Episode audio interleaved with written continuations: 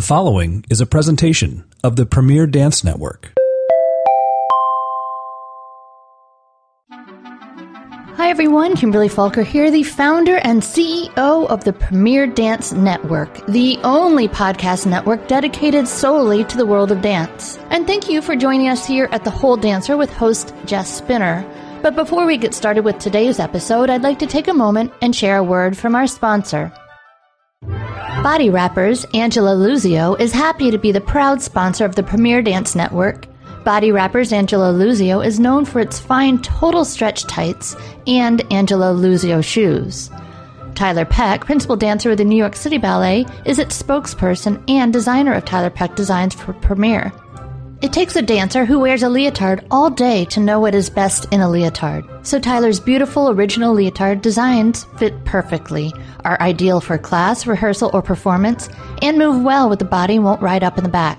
Body Wrappers makes additional apparel for all types of dance that includes ballet, jazz, modern, lyrical, hip-hop, tap, team, liturgical, performance wear for competition and recital, as well as Angela Luzio shoes. You may view all the products at www.bodywrappers.com, or to purchase Tyler Peck Designs by Body Wrappers, go to dancewearcorner.com or your favorite online dance apparel retailer for all their products.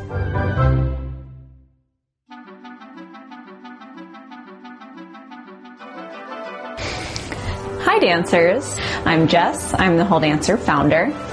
Today we're going to talk about how to deal with feelings of guilt around eating indulgent foods.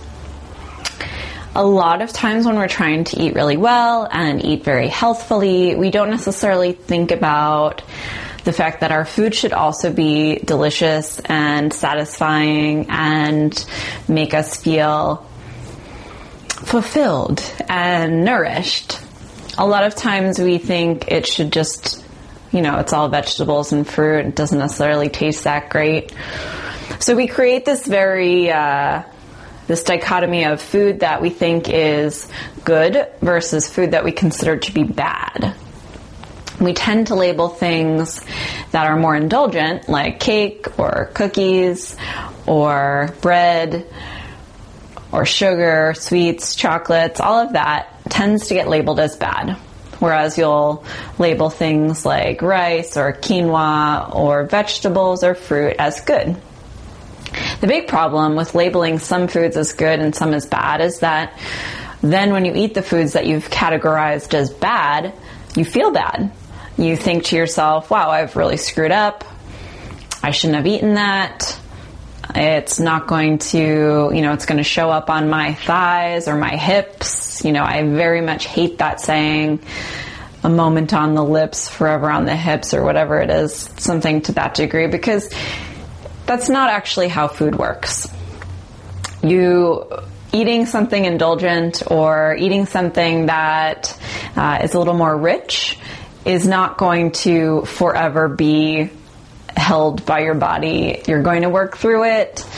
We don't gain weight in a day.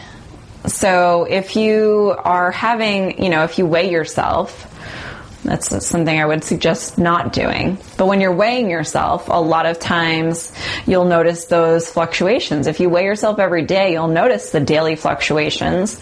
And a lot of times we think it's actually actual weight that we've gained. From one day to the next, your weight could fluctuate, 5 pounds or potentially more, depending on your personal body makeup and water retention and all of that. So you can't look at it and say, oh, I've eaten cake today, and then you weigh yourself tomorrow, and if the scale is up 2 pounds, you've gained 2 pounds from that piece of cake that you ate. That's just not how food or your body works. Our bodies tend to try and stay at a set point, and it tends to be a place that's, pretty easy for you to maintain. As dancers, we are oftentimes fighting with that comfortable set point, that easy to maintain set point, and trying to get a lower number or a lower weight or body fat percentage and all of that for ourselves. So we are already doing a little bit of a fight with our body's natural set point.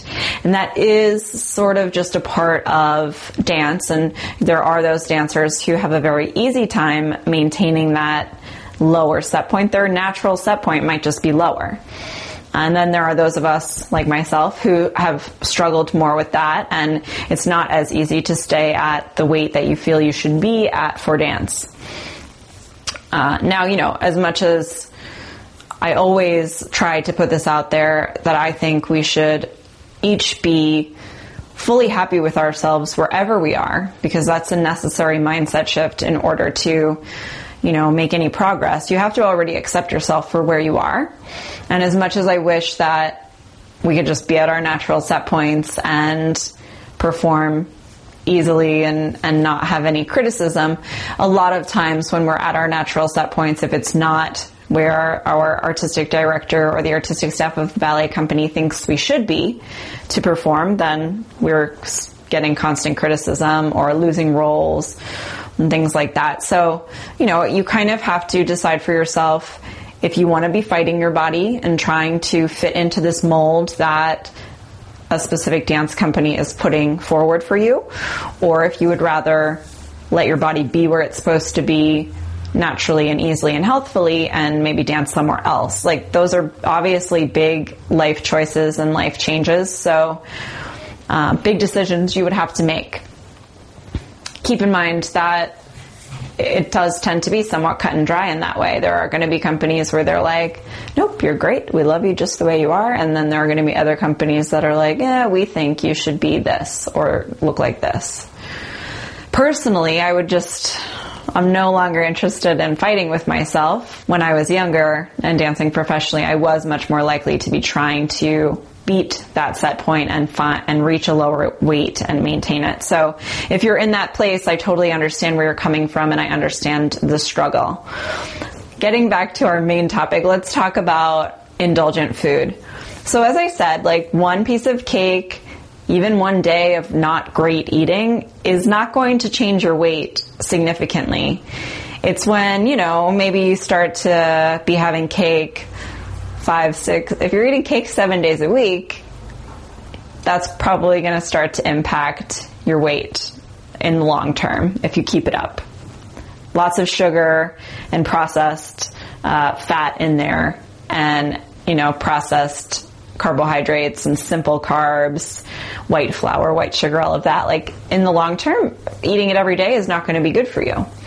However, it is possible to find a balance with indulgent food so that you don't feel guilty. One of the best ways, I think, to do that is to find ways to indulge that are also healthy, and ways that you can consume indulgent food that's also serving your body. So when you make things at home, like, there's healthy recipes for banana bread and brownies and ice creams and things like this. So if you make it at home and then you're in control of the ingredients, arguably you could eat something that's indulgent just about every day, definitely in a moderate amount, a small serving.